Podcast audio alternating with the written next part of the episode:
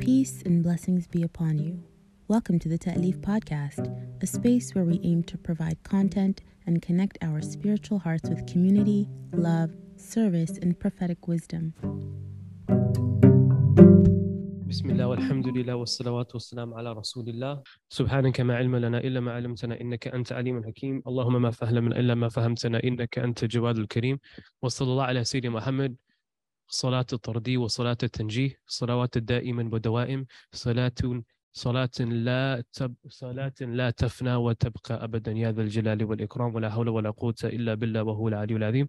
السلام عليكم ورحمة الله تعالى وبركاته. The verse that we're studying today, where God talks about what happens when the fighting begins between two parties. When two parties disagree, when two of us disagree, have a disagreement, then how do we rectify between one another? And then he talks about the importance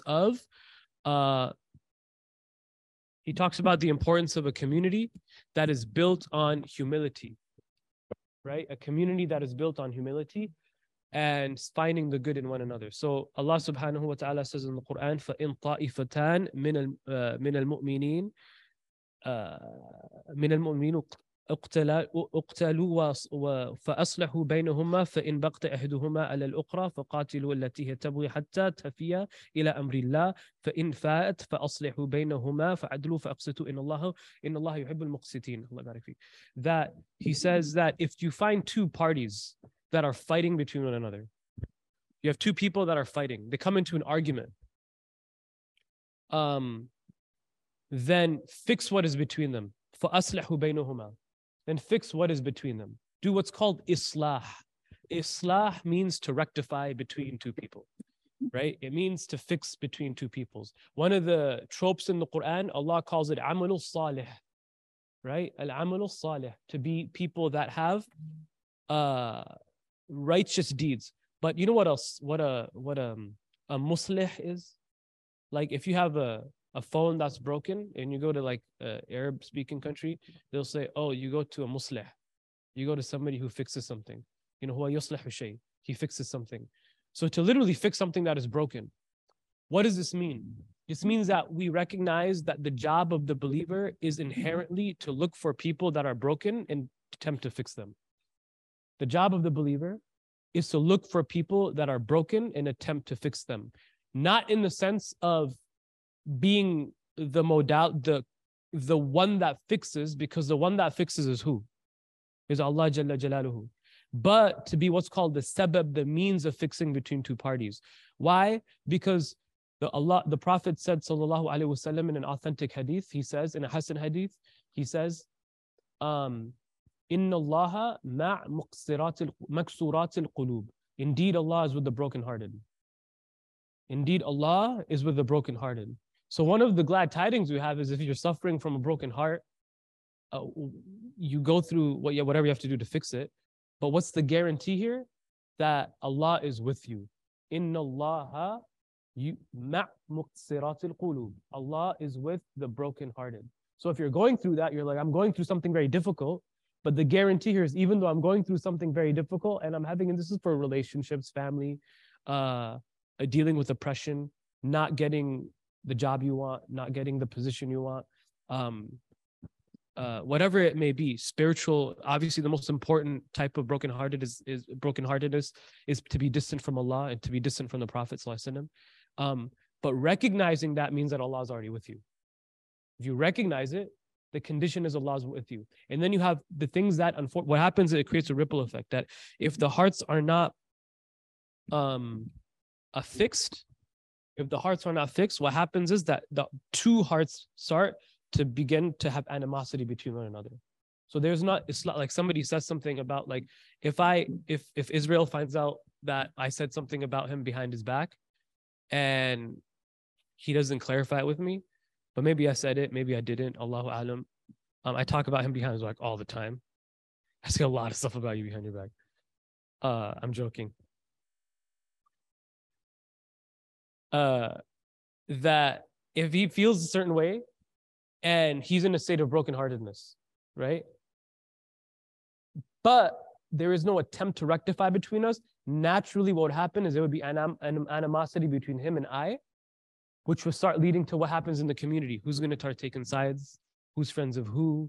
Who can we kick it with? Did you hear what somebody said? Well, I can't believe he said about this person.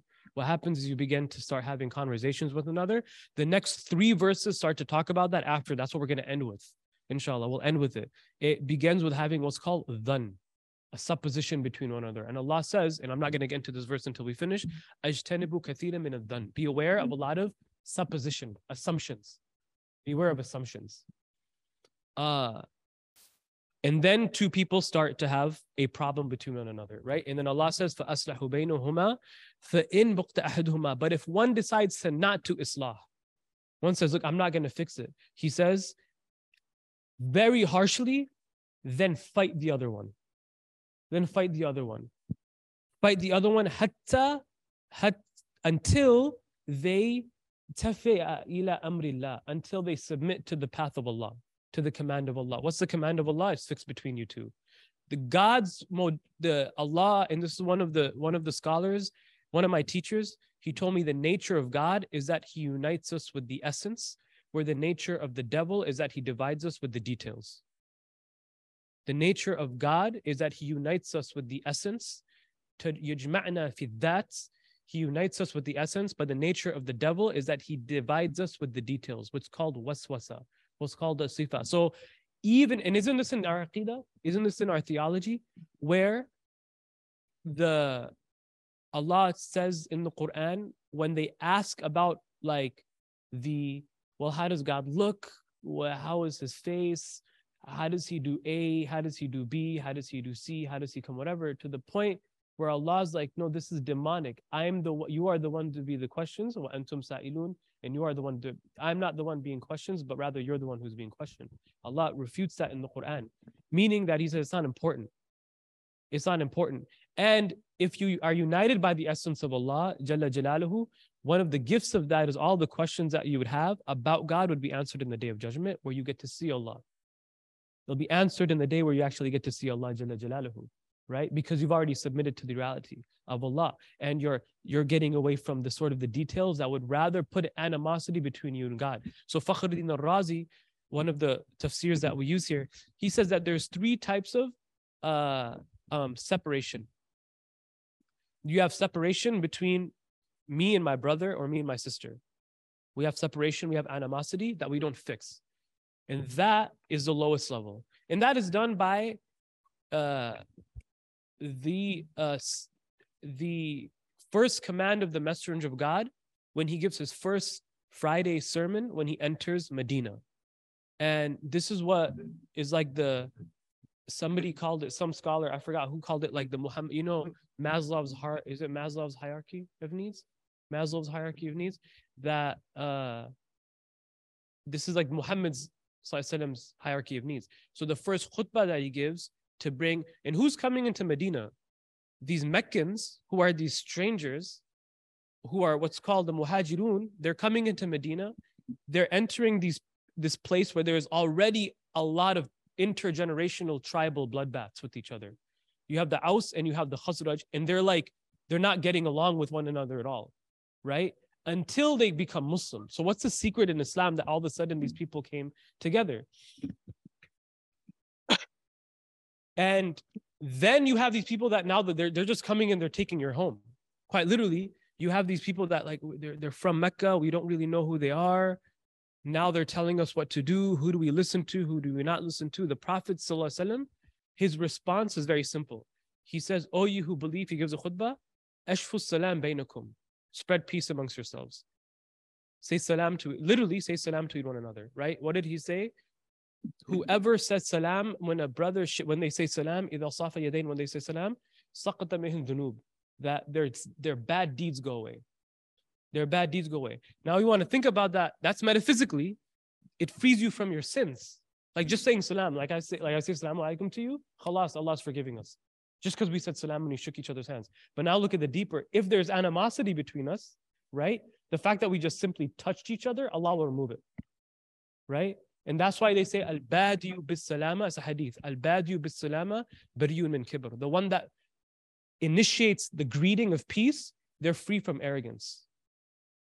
They're free from arrogance. You ever know somebody does something to you and you're like, man, I ain't gonna say salam to him, man.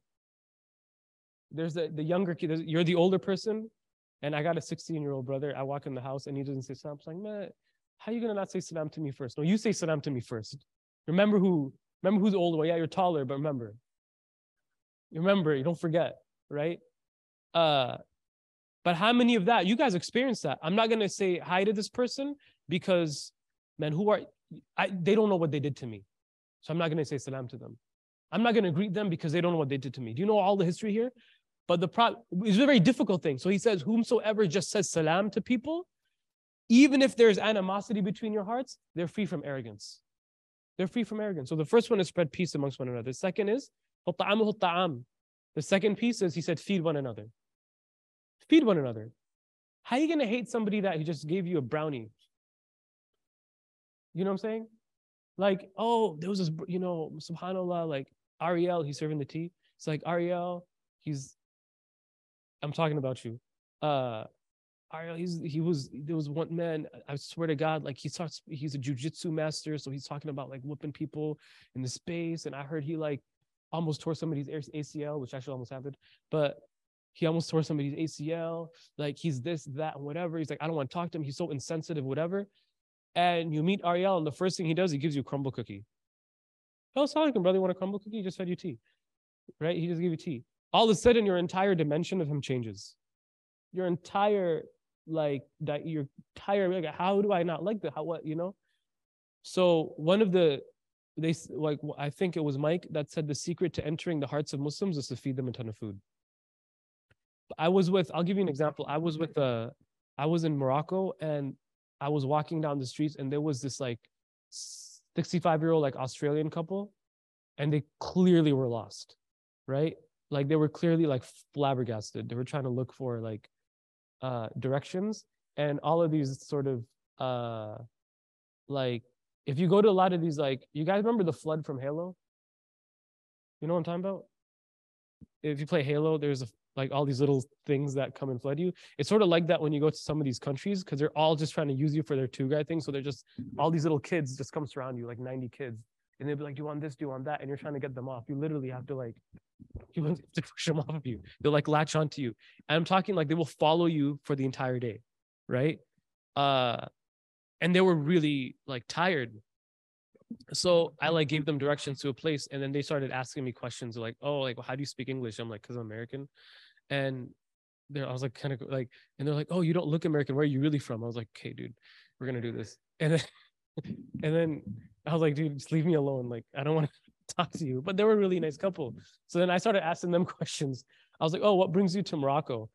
Honestly, I didn't really care. I was just trying to be nice because I wanted to get to point. I'll be honest with you, I had no interest to have this conversation whatsoever. And I started asking them questions like, yeah, like what brings you to town? And they're like, oh, we're just riding our Harley Davidsons all over the world. I was like, word. And like, okay. And I was like, how did you bring it from Australia? Like, isn't it an island? They're like, oh, we put it on a ship. And they're saying we're going south. We were all in the north. We're in Europe for the summer. And we're like traveling south for the winter. Like, I was like, yeah, like birds.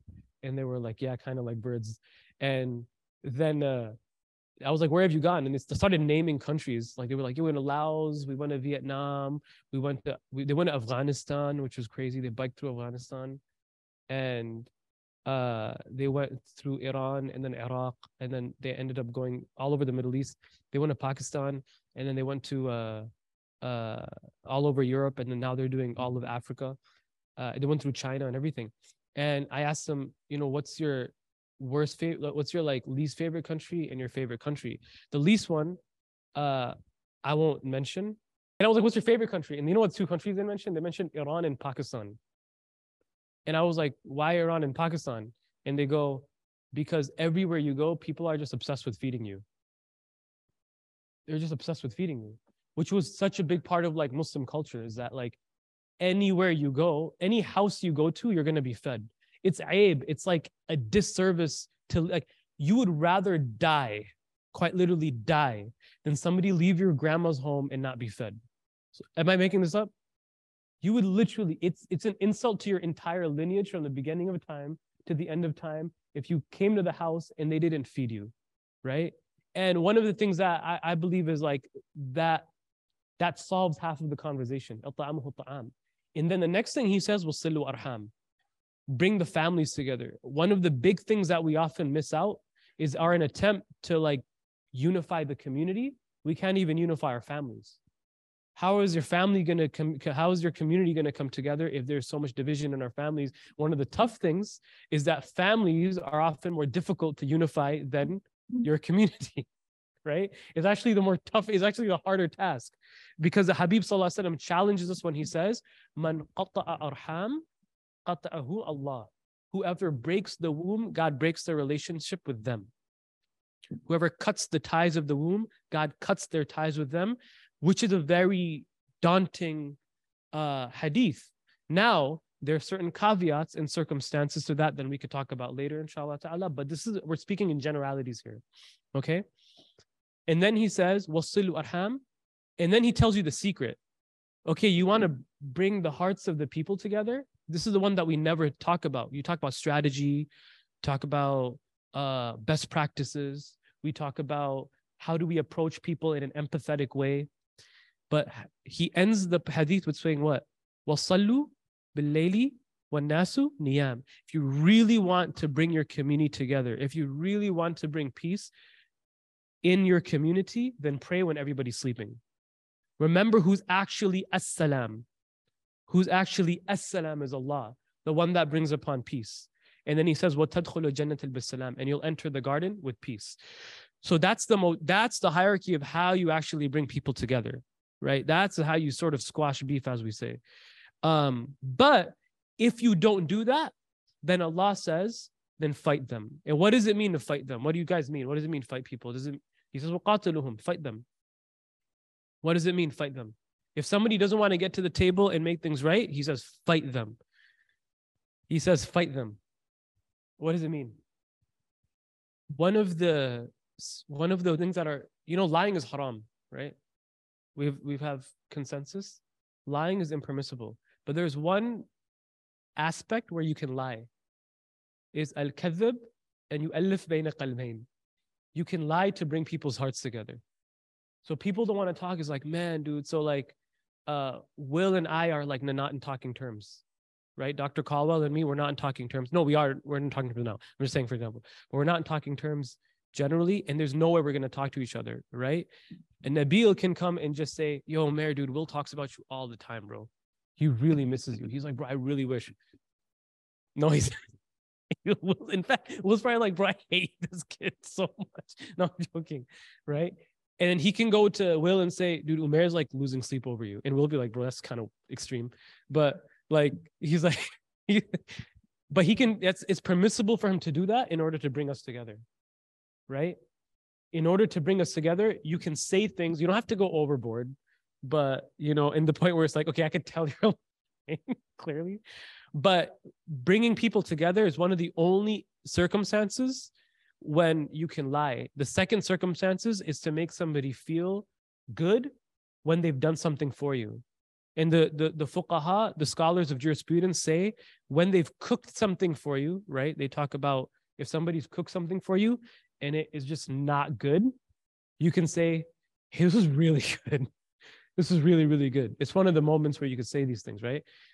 But by any means necessary, if there's something between your families, if there's something between a group of friends, then you can bring people together. However, you need three types of capital. This is for if you're taking notes, you need three types of capital, right? The first type of capital is you need personal capital with people, right?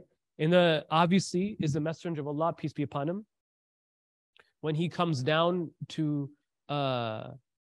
his best friend, right? Abu Bakr as-Siddiq, and he says, I think I'm a prophet. His visceral response is, that makes so much sense, right? Like, duh. Like, why didn't I think of that? Like, of course you're a prophet. Because he has personal relationship and he's seen who this man was, alayhi salatu wasalam, that it wasn't a far-fetched to know he was a prophet, to recognize a prophet. Then you have social capital. What does he say when revelation comes? If there was an army behind this mountain ready to attack, would you believe me? Would you believe me? And all of them said, yes, you are the truthful and the trustworthy, right? He has social capital with people. And the third one is resourceful capital. What have you done for me lately? Like, how are you helping the situation, right? How have you been somebody who's invested in that person to see them grow, or invested in that relationship to see that relationship nurtured, right? Those are the three types of capital you have to do what's called islah between people. Naam. And it was related that the Messenger of God, sallallahu alaihi wasallam, was, when this verse was revealed, one of the what's called asbab al-nuzul. Remember we talked about asbab al-nuzul in the first class. Does everybody know that? It means the context of revelation. Asbab, A-S-B-A-B, asbab al-nuzul, N-U-Z-U-L, or Z-U-L, yeah. I'm transliterating it, but asbab al-nuzul. There was a hadith where a man, when the Prophet of God, sallallahu alaihi wasallam, he says that Sayyidina Anas said that لو أتيت عبد الله بن عبي فانطلق إلى النبي صلى الله عليه وسلم فركب الحمار فانطلق المسلمين يشون في الأرض سبحه سبقته فلما انطلق إلى النبي صلى الله عليه وسلم قال إليك عني. That a man came to the Messenger of God صلى الله عليه وسلم from just because of Abdullah, meaning he's a servant of Allah. Like he's just, they say, somebody say Abdullah, he's just a person. And he's riding with the Messenger of God and he starts to mock the believers, right? He starts to make fun of like the peasantry of the believers. And then he goes to the Messenger of Allah and he says, إِلَيْكَ عَنِّي, get away from me. He says, why? He says, لَقَدْ أَدَانِي الرِّيحِ الْحِمَارَكَ. He said, your donkey smells. Your riding thing, your donkey, it starts to smell. And the companions get upset. Right? Amongst the Himar, amongst the Ansar, the people, they start to outwardly get angry. And they said, Wallahi li himaru Rasulullah atyab min riha minka. He said, I bear witness that the smell of the donkey of the Messenger of God is better than your smell. They start to fight, they're gonna have their prophets back. Somebody insulted the Prophet, so they're going to have their prophets back. And obviously, it's a very insulting thing to go to somebody random and say, get away from me. You're like, it's like, think about this. It's like, you're offering somebody a ride from point A to point B. So yeah, get in the car. It's out of the way. You offer them a ride. You get in their car and they're like, your car smells, bro. Right? Like, that's the first thing they said. Not thank you. They're going to like, man, your car stinks. Like, your car's a mess. Right? That's completely uncalled for adab. Now you walk to the Messenger of Allah, you smell his donkey, and you're like, get away from me, O Messenger of God, ilayka anni, which means like, ilayka anni is like saying like, it's literally the most derogatory way of saying, get the heck away from me. Like, get away from me, right? And you could fill in the blanks. You're cursing somebody out in Arabic, right? And then they start to like argue with one another, and there's clear animosity between the Ansar and this one person. فَقَالَ فَكَانَ بَيْنُهُمْ ضَرَبَ بِالْجَرِيدِ. Then they began to take their like clothes off or anything that they have. They start stripping away at whatever they have, and they start to take their na'alayn, their sandals, and they start. So now you're seeing it's like a really Muslim like board member meeting sort of situation where they're like in an argumentation with each other, and now things are coming out. Right? Like everybody's taken out, like they're taking sandals out. They're taking sandals out and they're about to attack each other with their sandals. There's a hadith. There's a point, hey, you see two people are like, no, your donkey smells. No, your donkey smells. And they're starting to hit each other to the point where Allah subhanahu wa ta'ala reveals the verse, right? فَإِن طَائِفَتَانْ مِنَ الْمُؤْمِنِينَ فَأَقْتُلُوا فَأَصْلَحُوا بَيْنَهُمْ. That if two people are fighting, so you're thinking the context of this is warfare, the context of this is there's internal disagreement, there's context, whatever. No, these are two people insulting each other and they're slapping each other with sandals. And Allah reveals a verse that says like, this is not befitting behavior for believers. This is not befitting, this is not classy for behavior. Believers don't behave like this. They don't argue over things in this capacity. And who did they insult? They insulted the Messenger of Allah sallallahu alaihi wasallam wa ala alihi, right? And then the next verse directly is what? إِنَّمَا الْمُؤْمِنُونَ الْإِخْوَةِ فَأَصْلِحُوا بَيْنَ أَخَوَيْكُمْ وَاتَّقُوا اللَّهَ لَعَلَّكُمْ تُرْحَمُونَ. Indeed, the believers are brethren and sisters. They're a fraternity. They're a bond. They're a community. So fix what is between them, right? So he's saying fix what is between them. And then what's the next verse? And he says, be mindful of Allah. Fattaqullah, but be mindful of Allah. So in order for you to fix, so what is Allah subhanahu wa ta'ala jalla jalahu saying? He's saying in order for you and me to make amends between one another and to be a community, who has to be the center of our community? Is God. Not identity, not manhaj, not political affiliation, nothing. First is Allah subhanahu wa ta'ala is a central figure in your community. You're what's called Imam Nawawi splits two things. He's a great scholar of Islam, Imam Nawawi. He has two types of ikhwa. He says, fi Islam, yanqisam, ikhwa, ikhwatan, yanqisam, ikhwatan. There are two categories of fraternity. There's fraternity in Islam. Ikhwa bil Islam, like we're Muslims, which means that we fulfill each other's rights. So we feel, for example, you sneeze, it's my right, your right for me to say, you say, Alhamdulillah, I have to say what? Yarhamukallah. It's a right that you have upon. It's a I don't have to like you to say that. I don't need to know you. If I pass away, the right that I have that the community has to take, what does the community have to do for me? They have to do the janazah prayer. You can't, if I don't have family and they don't do it, everybody has to make sure that my janazah is taken care of, right? This is a bare minimum right for a believer, whether you like me or not. I could be an oppressive Muslim. I could be an oppressive Muslim. I could be a tyrant, a really evil person. But if I die, no matter what, you still have to bury me. That's a bare minimum right. Even if you don't want to, you still have to do it, right? It's the bare minimum. This is ikhwa fil Islam. And then you have ikhwa billah, brotherhood or fraternity or sisterhood in God. That goes beyond like anything else. That is a type of brotherhood which Allah calls is organization. Like what's this organization called? It's called Ta'leef. Ta'leef. And there's a verse in the Quran where Allah says, فَاعْتَصِمُوا بِحَبْلِ اللَّهِ جَمِيعًا وَلَا تَفَرَّقُوا فَأَذْكُرُوا نِعْمَةُ اللَّهِ عَلَيْكُمْ إِذْ كُنْتُمْ أَعْدَاءً فَأَلَّفَ بَيْنَ قُلُوبِكُمْ فَأَصْبَحْتُمْ مِنْ نِعْمَتِهِ إِخْوَانًا. That hold to the rope of God and don't dissent amongst one another. Don't dissent amongst one another.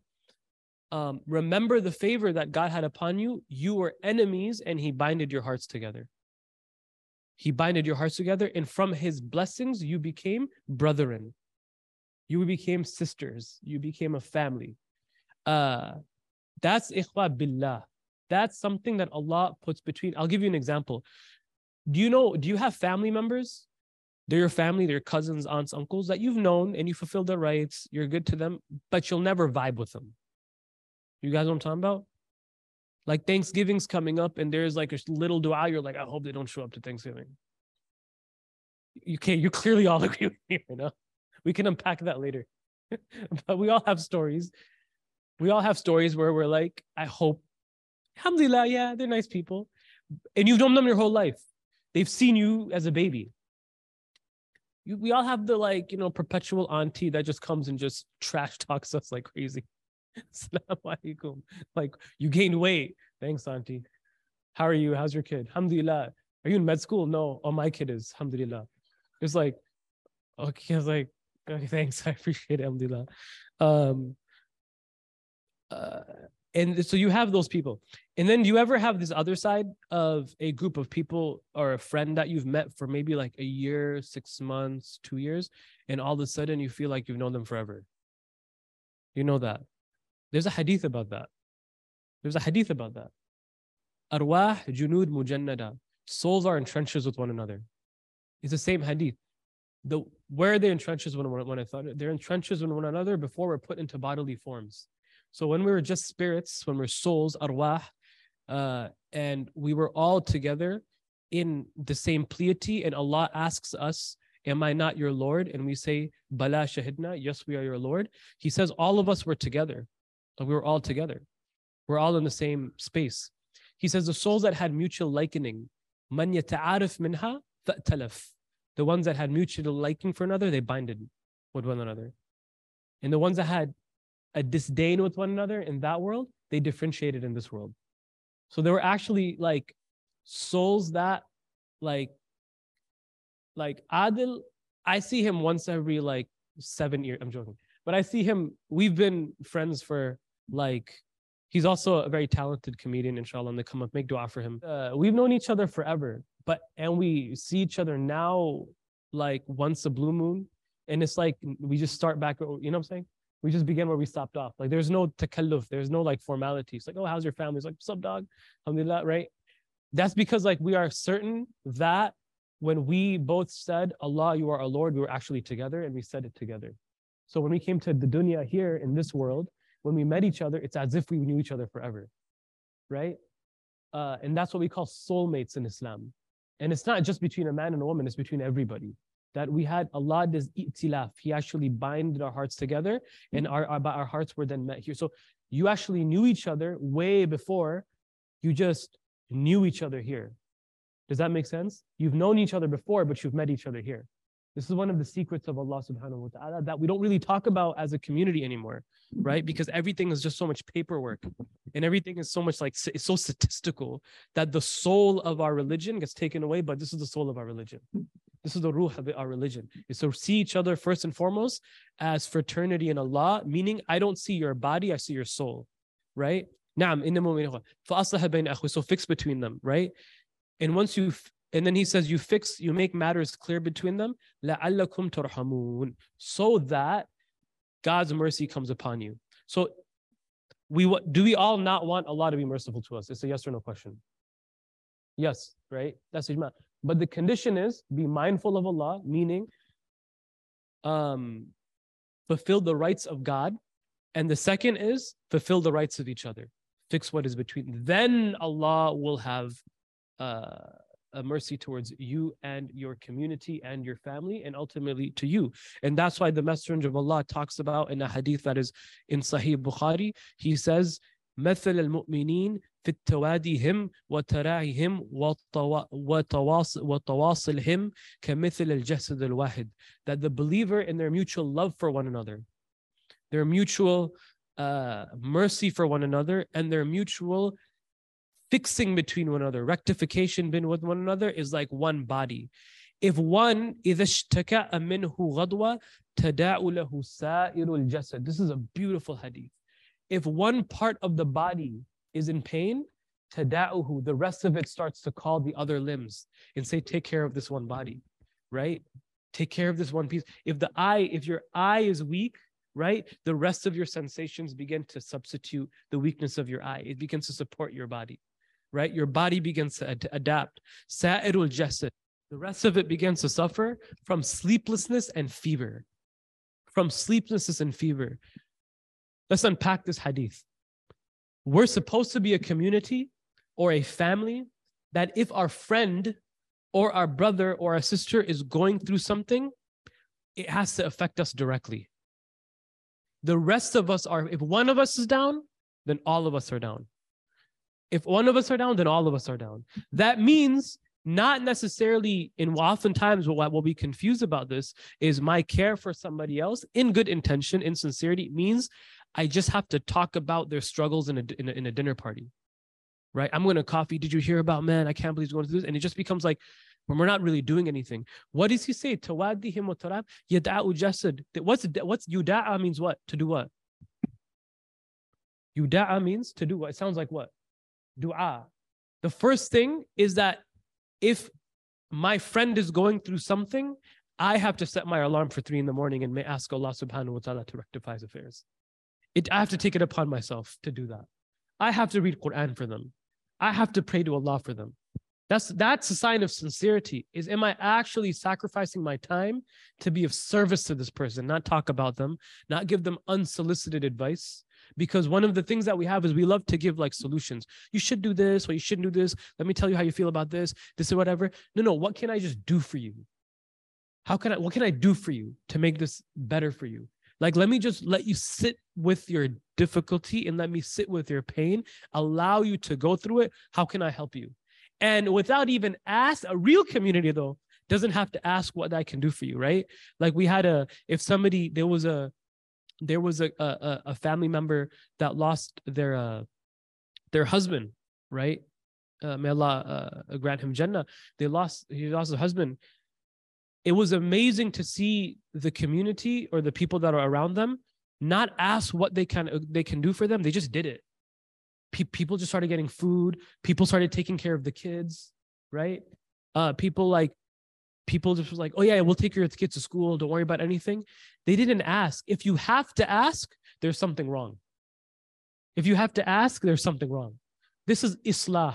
This is what it means to be a community that is like what the Prophet said, sallallahu alaihi wasallam, mu'minu lil mu'mini kal bunyan yushaddu ba'duhum min ba'd. That a believer for another believer are like buildings that are next to each other, tightly knit next to each other, right? And a better translation of this is they're like pillars of the building. If one of the building falls, then one of the pillars falls, then the panels of the building become weak. The very structure of the building has become weak. Na'am. فَنَسَأَلَّهُ لَنَا وَلَكُمْ كَمَالَ التَّوْفِيقِ. And that's why the Prophet said, sallallahu alayhi wa sallam, إِنَّ مُؤْمِن مِّنْ أَهْلِ الْإِيمَانِ مِنْ بِمَنْزِلِهِ رَأْسِي فِي جَسَدِ. That a believer in faith with one another. So this is ikhwa billah, brotherhood or sisterhood with God.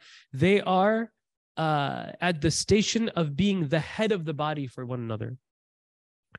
بَأَلَمَ الْمُؤْمِنُ بِأَهْلِ الْإِيمَانِ كَالْأَلَمِ الْجَسَدِ لِمَا فِي رَأْسِي. That when one of them goes through faith amongst the difficulty from the people of faith, it's as if the very body that's on the very head that's on the body is a threat. Meaning that you become a headless community that is just running around and you're just believers that are running around one another, right? You're not a community that has a firm head upon its shoulders, right? You ever hear they have a good head upon their shoulders? You're not a community that has a head upon its shoulders. You're a community that's constantly battling one another. And one of the scariest things about the modern phenomenon of Muslims, it is so fickle, the attachment that we have, that one little dissent can literally destroy our entire community. It can destroy the entire community. Like, we're not even willing to get to the point yet where we're just like, we should unpack this together. And I'm not talking about, like, you guys, you can fill in the whatever, right? Like, there's somebody online that said something that we didn't agree with, and now it's all doom and gloom. We're no longer a family anymore. Like, that's it. Somebody becomes a Muslim who's not a Muslim that we don't agree with any of their positions. They become Muslim or something like that. And now we're like, yeah, this is a threat to Iman that lasted 1400 years. This is the straw that's going to break the camel's back. Like, really? This is it? This is what, like, we've survived the Mongols and we can't survive Facebook, right? Like, we survived you know what I'm saying? Like, we took back Jerusalem, you know what I'm saying? And we can't, now we're trying to take back Twitter. Like, that's it. And we're laughing, but we should be in a deep amount of pain. Right? Like, absurdities make you laugh because of how sad that is, right? How sad that is, how easy it is to throw another believer under the bus. And then you get to the next chapter. Then Allah talks about a wonderful verse in the Quran where he says, Ya ayyuhal ladhina amanu la yaskhar qawmun min qawmin asa an yakunu khayru minhum wa la nisa'un min nisa'i asa an yakunu khayru minhunna wa la talmizu anfusakum wa la tanadhibu bil laqab bi'sal ism al fusuq ba'd al iman wa lam yatubu ilayhi fa ulaika humud dhalimun. The first part of this verse is he says, "O you who believe." This is what's called i'lan. This is a commandment to all of us. All you who believe, don't degrade another group over another group because perhaps they're better than them. This is the Quran. Don't look down upon one group over another group. Perhaps they are better than them. One, you look at the example of our master Luqman alayhi salam, who's a wise man. Some say he's a prophet, some say he's a wise man. And there's a chapter called the Surah of Luqman, right? He was an African person in the Quran. And he gives advice to his son. He says, "Oh my son, call to good He says, no, establish a prayer. Call to good and forbid what is evil. Be patient on what afflicts you. Indeed, this is a very difficult affair. He says, call to good, forbid evil, and be patient. The assumption is that if you want to be people that establish the prayer, call to good, forbid evil, that necessarily means that you're going to have tribulations and you have to learn to be patient. It's not going to be, you're not going to become super Muslim overnight, right? But you need to trust the process that God has laid out in front of you. Inna fi dhalika min azm al-umur. This is a very lofty task. And then he says, wala tas'ar khaddaka lin-nas. Why does he say this? So he talks about all of these different things and he says, don't scorn your face away, people. SubhanAllah. The next thing, he said, you know what don't scorn your face is? Khaddak is your cheek. Your khadda is your cheek. Wala tas'ar. Don't say, don't scorn your face. That's literally what it means. Right? وَلَا تَمْشِي عَلَى الْأَرْضِ الْمَرْحَنَةِ. And don't walk on this earth boastfully. إِنَّ اللَّهَ لَا يُحِبُّ كُلَّ مُخْتَالٍ فَخُورٍ. Allah does not like the self-conceited, entitled ones. كُلُّ مُخْتَالٍ فَخُورٍ. There's a story of Shaykh As-Sayyid Abdul Qadir Jilani, may Allah sanctify his secret. He was with his companions and his disciples, and they were walking for the dawn prayer. And they come upon in the front of the masjid, they come upon a drunk man, Wajid al-Maskar, a drunk man. He said, uff. Shaykhna, he says what? He says, uff. Shaykh Abdul Qadir says, uff. And then the drunk man came into consciousness. And he says, Ya Abdul Qadir, Qadir. He says, oh, servant of the one that gives ability, are you the one that gives ability? And the Shaykh began to cry. He starts to cry. And the Shaykh like, Shaykh, why are you crying? You're the man, you're the Shaykh. You're the king of saints. Like, why are you crying? This heedless drunk man.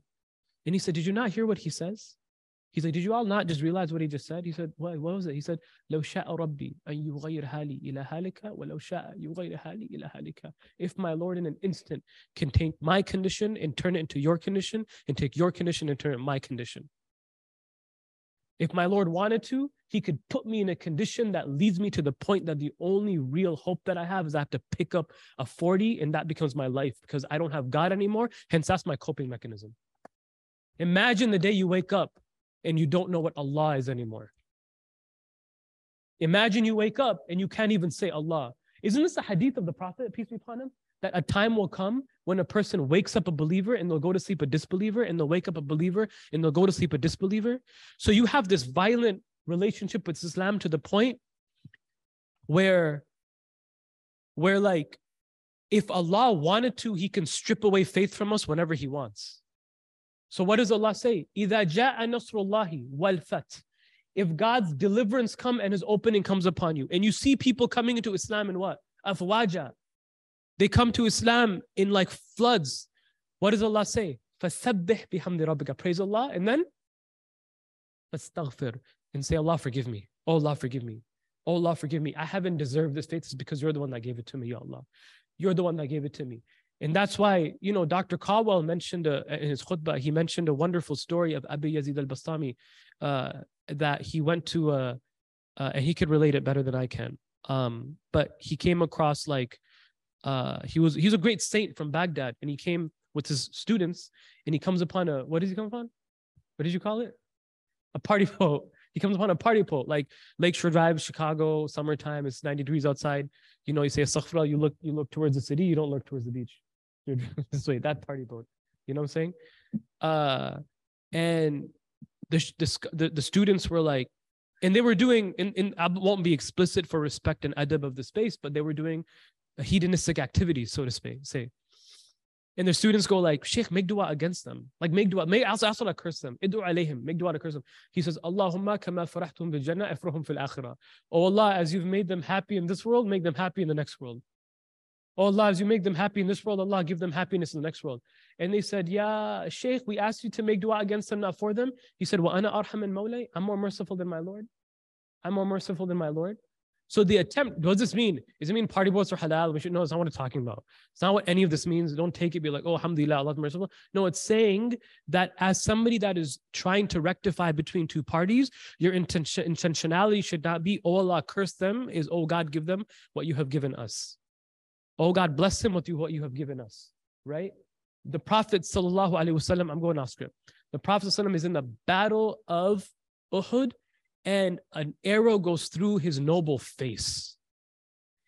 An arrow goes through his noble face, and blood is pouring down his body, and he's in the middle of the battlefield, and he begins to yajma ad-damihi. He begins to cover his blood. And they said, why are you covering your blood, O Messenger of Allah?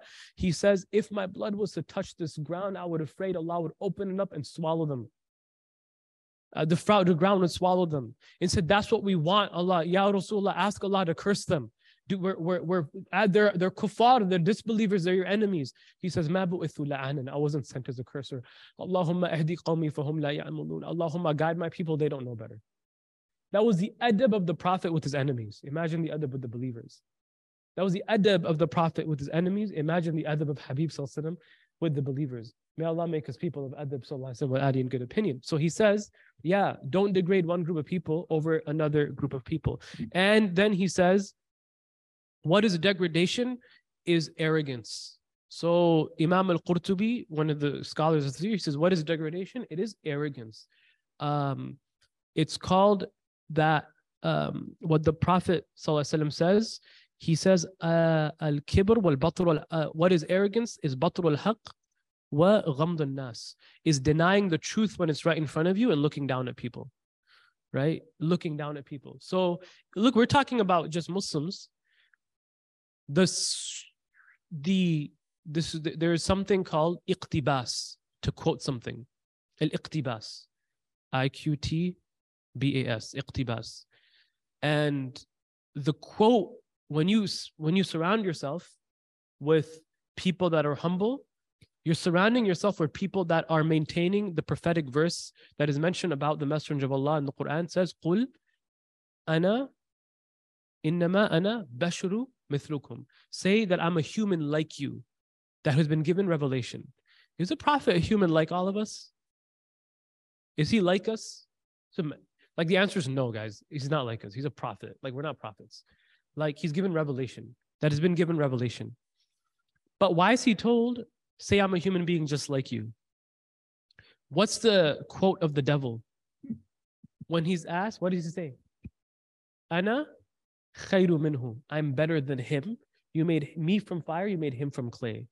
So any default status is that, like, I am better or our community is superior, right? Is quoting who? The Prophet or the devil? Is quoting the devil. You're quite literally quoting the devil. Are there things that we do that make you objectively better in certain regards than other people? Absolutely. Absolutely. Islamically is what we call taqwa. Like, you should take it from a gift from God that you can maintain your prayers and do other things, and other people are having a difficult time with it. You shouldn't put yourself down, but you should also balance that out with recognizing that there are gifts in their struggle that you don't have. There are openings in their struggle that you don't have, that perhaps Allah just put us in the right place, in the right time, for us to make these affairs easy for us, as opposed to that other person that is incredibly difficult for them to do, right? You have to have that type of humility when you're approaching your community. And then he says, and a group of women over another folk. Now, logistically, why do you guys know why the messenger, the Quran says a group of people and he separates women from the group? Do you guys know why he talks women separately? Because a qawm is, this is like a milh, like they say nuqta, like this is just like a, it's like a fun fact. A qawm is anything that is from your paternal side, not your maternal side, right? So like in the world, in the dunya, you're mentioned by your father's name, right? And every prophet is mentioned, they say, ya qawmi, oh my people, except for one prophet. Do you know who? Isa. Why? He doesn't have a father, right? So he says, ya bani Israel. He says, oh my, oh children. He's the only one that doesn't say that. But what do we also call him? When he's mentioned, and so in the world, he just says, ya bani Israel. When he's resurrected, who's he resurrected as? What do we call him? In the hadith of intercession, it says, waja'a ila Isa bin Maryam. Isa, the son of Maryam. So one of the secrets is, in this world, you're mentioned by your father's name, but when you're resurrected by your mother's name. Why? Inna rahm muta'alliq bi arshillah. The womb of your mother is connected to the throne of Allah. The womb of your mother is connected to the throne of Allah. That when you're resurrected, that's why I have a teacher, Sheikha Amina, when she speaks to me and calls me, she always says, Ya Umair ibn Sayyid al-Hasib. Like, oh, Umair, she mentions my father's name. When she makes dua for me, she says, Allahumma aghfir Umair ibn Fatima. Oh Allah, forgive Umair, the son of Fatima. She mentions my mother's name. Why? Because in the celestial, Allah knows you by your mother's name. In the dunya, the people know you by your father's name. Yeah. So Allah separates the qawm from the nisa, from the qawm, from the women. And there's a secret, there's a lesson behind this, and what's another asbab, a context of revelation. And there are many, but it was related by one of the companions that there was always some sort of like characters between the wives of the Messenger of Allah sallallahu alaihi wasallam.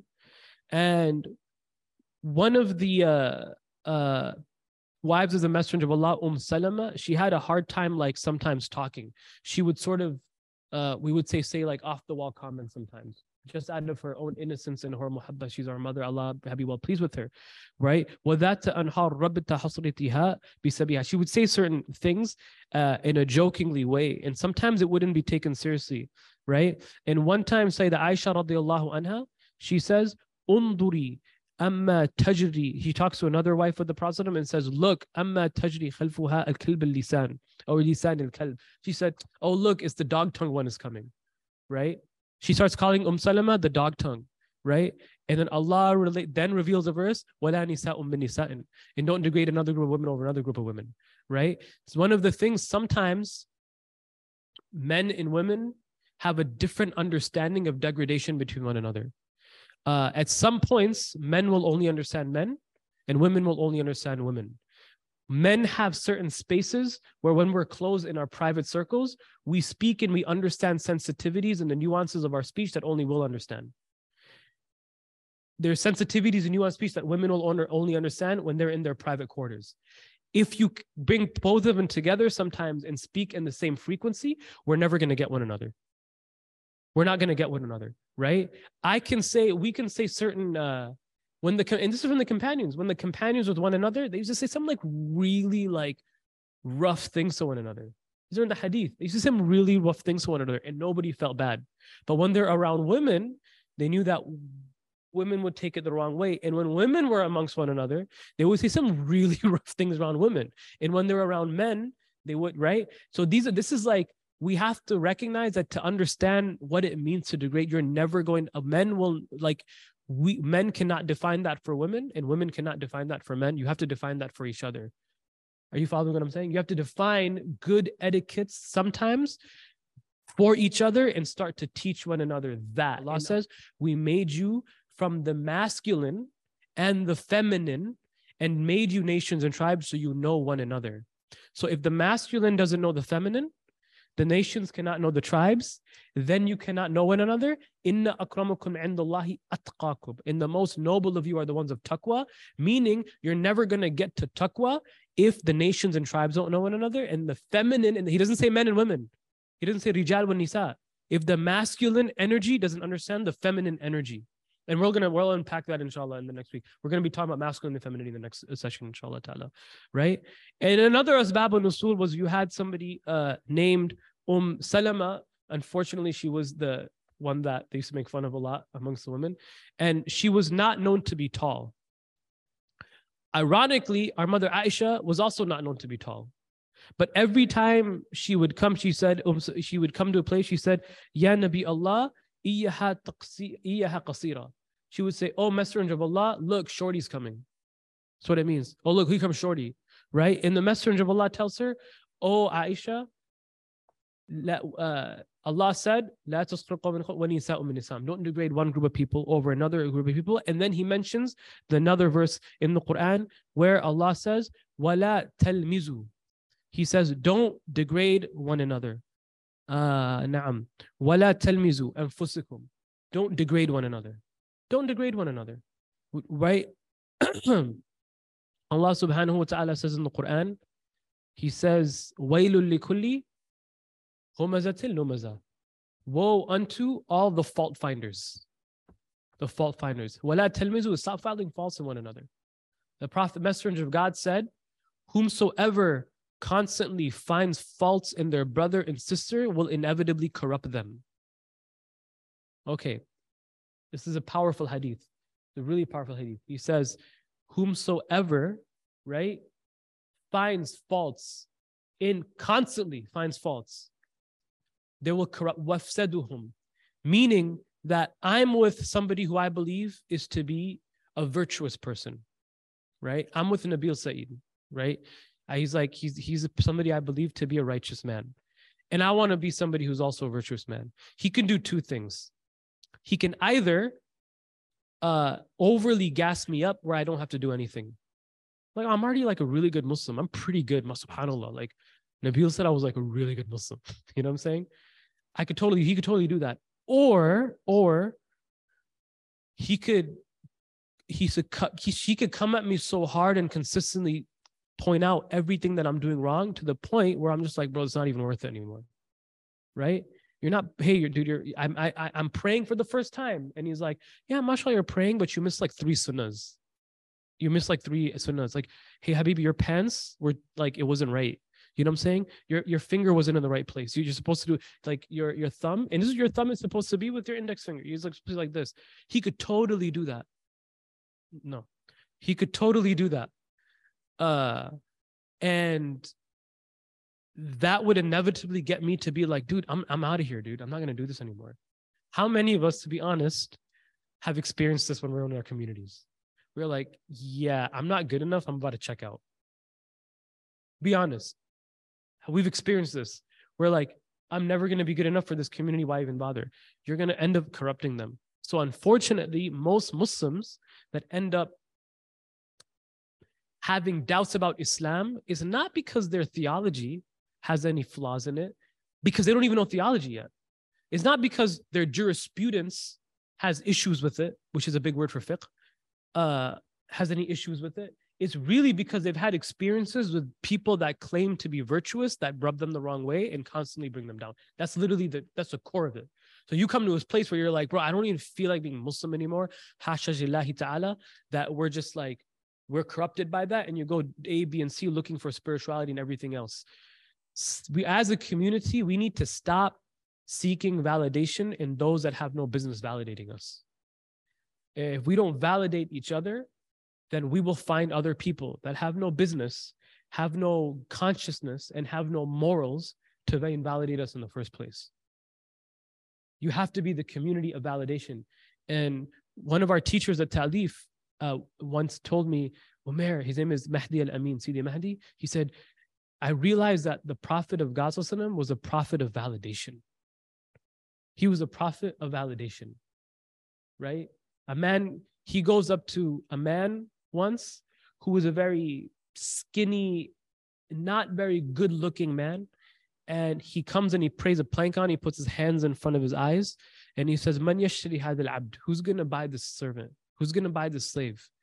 And the man immediately smells a musk from the hand of Habib Sallallahu Alaihi Wasallam, and he says that he's like, I'm worthless. Nobody's going to buy me. I can't do anything. And the messenger grabs him by the shoulders and he puts his hand on his forehead and he says, وَلَكِنَّ عِنْدَ رَبِّكَ الْغَارِ. He said, but you're priceless in the eyes of your Lord. He says, you're priceless in the eyes of your Lord. He's a community of validation, right? وَيْلُ لِكُلِّ هُمَزَةٍ لُمَزَةٍ. And that means that when we see somebody do something good, we should also encourage them to goodness. We should also encourage them to goodness. Meaning that like, if there's an initiative of somebody trying to do like community work, our first reaction is not like, how can we critique this? Or they did this wrong, or they did that wrong. It's like, alhamdulillah, dude, mashallah, Allah bless you. We notice it becomes like a visceral response. Somebody's doing something, speaking with somebody or doing whatever. They're like, oh yeah, but their flyer is so corny. Like, why is that our first reaction? It should be alhamdulillah. Allahumma put in their hands goodness. Allah spread for them have goodness. It's having good conscience for one. وَلَا تَلْمِزُوا أَنفُسِكُمْ. Right? وَلَا تَنَاذِبُوا بِإِلْقَابِ بِئْسِ الْفُسُوقِ بَعْدَ الْإِيمَانِ وَلَمْ يَتُوبُوا إِلَيْهِ فَأُولَٰئِكَ هُمُ الظَّالِمُونَ. That Don't call each other by degrading names. Don't label each other. Ramadan's coming up. What's the Ramadan label of certain Muslims? What is it? Huh? Yeah. Let's be honest. Does that come from a good place? Does that come from a good place when people Ramadan and you see types of Muslims that are like practicing and you say, yeah, they're just Ramadan Muslims. Does that mean you're a really good Muslim? No, what are they saying? Oh yeah, he only practices during Ramadan. And it's like, hey, you know, that's the whole point of Ramadan, right? Is to bring us back to practicing our religion. Like you're not satisfied with that either, right? So don't call each other by evil names. Don't put labels on one another. Don't use degradational comments on one another, right? But most importantly, be sensitive to people. And I can speak a lot of this, but because of time's sake, I'm not going to. But there's a story that I love about the Messenger of Allah sensitivity by being very careful of the names that he uses about people. There's a story that's in Ibn Ishaq Sirah that's related by Ibn Aziz al-Dabagh where two parents come to the Messenger of Allah in his mosque and say, "O Messenger of Allah, we have lost our child. Our child is lost. فَقَدْنَا وَلِدْنَا." We lost our child. And the Messenger of Allah says, he starts to make dua that Allah gives them their child. But then he says, let's go find the kid, right? Let me help you find the kid. Look, there's no like, can you help us? The conversation we had, you lost our kid, let's go find the kid, right? There was no like, hey, you should, like, I have an appointment revelation. You should go ask somebody else, right? It was, let's go find the kid. Meaning, لَقَدْ جَاءُكُمْ رَسُولٌ مِنْ أَنفُسِكُمْ Azizun alayhi ma azitum harisun alaykum, that there's a prophet that's come from you, right? That's from your people. He's given a station. He's in pain of what you're going through. If you've lost your kids, it's like I've lost. I know how it feels to bury Ibrahim. I've buried my son Ibrahim. Let me go find your kid with you. I buried Qasim. I buried my son. Let me go find your son with you. So the first one is what? I'll find it because I buried my baby too. He goes to the outskirts of Medina, and it's the outskirts of Medina. It's like nomads. There are jinn out there. There is, tribal warfare. You lost your kids there. And na'udhu billah, may Allah protect our kids. But you know how it feels when you go to like TJ Maxx and you lose your kids from eyesight for like a second, right? Your heart drops. You're like, where are my kids? This is the desert.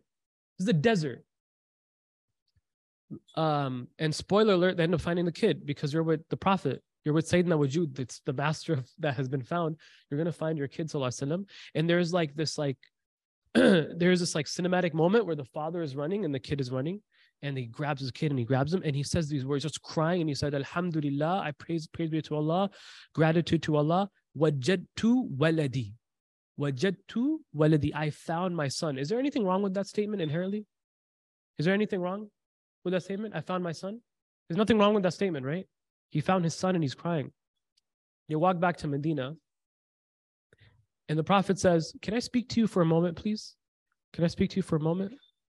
And they say, oh, yeah, Messenger of Allah, of course. He says, he said, when you enter Medina, don't say, I found my son. He said, say his first name. Just say, I found this guy. I found this kid. Don't say his first name. It's an odd request. Like, why would you ask that? He said, of course, O Messenger of Allah, but... He said, of course, but why? Like, why would I, And he said, إِذْ قُلْتَ وَجَدْتُ وَلَدِي مَا يُعْشِرُونَ الْإِتَامَ الْمَدِينَ. If you said, I found my son, and you say that loud enough, how do you think the orphans of Medina would feel? Because he knew his parents, how much would he have been given for Sayyidah Aminah to find him and say, oh, Muhammad, I found you. How much would he have been given for Abdullah to find him and say, Abdullah, I found you. I mean, that was the inherent sensitivity of your prophet. So don't call each other by evil names. Don't call each other by evil names, right? And the opposite is the default, is to have a wonderful sense of sensitivity of everybody in the room when you come to the space that you're in. And then he says, and whomsoever doesn't turn to this, they're amongst the oppressors. They're amongst the oppressors. Meaning, what is he actually telling us in this Quran, in this verse? All of this, don't degrade people, don't call them, don't label them, don't dehumanize people. Don't dehumanize people. The moment you dehumanize them, you will inherently find it easy to oppress them. This is the recipe for oppression. Stay away from it. And that's why the companion said, the Messenger of Allah said, Unsuru akhaqul muslim dalim wa madloom. Save your brother or your sister, the oppressed or the one that oppresses. We know how to save the oppressed, O Messenger of Allah, but how do we save the oppressor? He said, Tamanna'uhu, stop them from oppressing, right? But he calls both of them your what? What are both of them? What are both of them? Save your brother, the oppressed or the oppressor. They're both your brother or your sister. You have to look, as much as it hurts, you have to bring your oppressive brother or your oppressive sister to the point where they become people of justice. They become people of goodness, right? And that's why Allah says, Inna Allah yuhibbu muqsitin. Allah loves the people that are equitable, right? Allah loves that are people that are equitable. What is this verse really telling us? Remove everything from your heart that would otherwise bring enmity towards a people that you would, that would inherently cause you from being the wall between them and the garden. Between being the wall between them and the garden. And that's why Allah says in another verse, He says, "La tajramannakum shana'anatul qawmin an la ta'dilu fa'dilu." Don't make your preconceived notions, your hatred of a people, your disdain of a people, force you to not be just with them. So be just with them. So be just with them. Don't look at the history of what they have to stop you from being just with them. Be just with them. If they've wronged you, you still have to be justice. Justice, Imam al-Tahawi narrates, or Imam Abu Hafs al-Ghassani in his explanation of the Tahawiyah says, justice is the baseline for human beings. Everything below justice is inhumanity, is animalistic. Justice is the baseline. Everything above that is ihsan, is excellence in character. Na'am. So we ask Allah subhanahu wa ta'ala for tawfiq, inshallah. Allahumma nas'aluka lutful afiyah fi din wal akhirah. Allahumma nas'aluka radaka wa ma jannata ma qarab ilayhi min qawmin amali. Allahumma na'udhu bika min an-nar wa ma qarab ilayhi min qawmin amali. Allahumma nas'aluka an taj'al kullu qada qada'ta bihi khair, la awwal al-awwalin ya akhir al-akhirin, ya awwal bila bidaya akhir bila nihaya, man lahu ism bila kunya. Allahumma salli ala sayyidina Muhammadin abdika wa rasulika an-nabi wa ala ahlihi wa sahbihi wa sallam taslima adada khalqika wa ridata nafsika wa zinata 'arshika wa adada kalimatik wal 'asr innal insana lafi khusr illa alladhina amanu الصالحات وتواصوا بالحق وتواصوا بالصبر. We ask Allah subhanahu wa ta'ala to forgive us, to bring us closer to His book, to bring us closer to His values, to make us people of the Quran, and to make a Quran an intercessor for us in the Day of Judgment. We ask that Allah subhanahu wa ta'ala that He puts the Quran in our hearts and make us amongst the walking Qurans and the ones that are in the company of the walking Quran, sallallahu alayhi wa sallam wa la alihi wa adada khalqika wa ridata nafsika wa zinata arshik wa la hawla wa la quwwata illa billah wa huwa al-azim wa akhir da'wana walhamdulillahi rabbil alamin.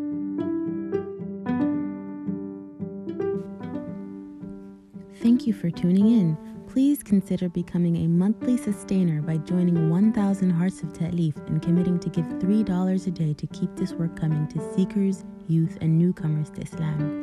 Sign up today at www.ta'leefcollective.org/donate. We hope you enjoyed the variety of sessions available and hope you benefit immensely. Allah bless you and Allah bless your loved ones.